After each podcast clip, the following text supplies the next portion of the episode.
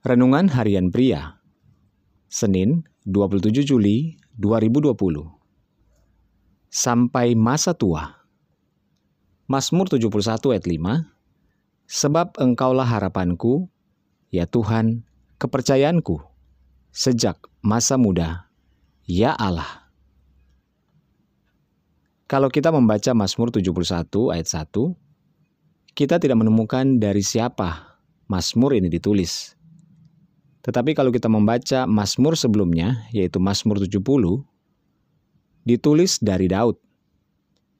Maka kemungkinan besar Mazmur 71 ini juga dari Daud. Dan ia mengatakan dalam Mazmur 71 ayat 5, bahwa Tuhanlah yang menjadi kepercayaannya sejak masa muda.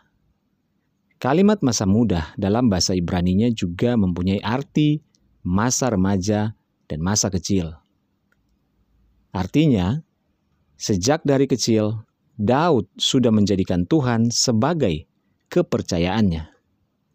Dan ketika ia mengucapkan Mazmur 71 ini, Daud sudah menjadi tua umurnya.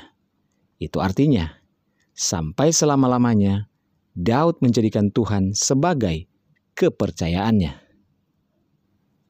Bagaimana dengan kehidupan Anda dan saya?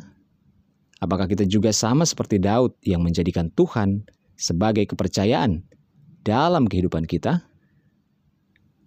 Menjadikan Tuhan sebagai kepercayaan itu artinya adalah menjadikan Tuhan satu-satunya sebagai sumber kehidupan kita.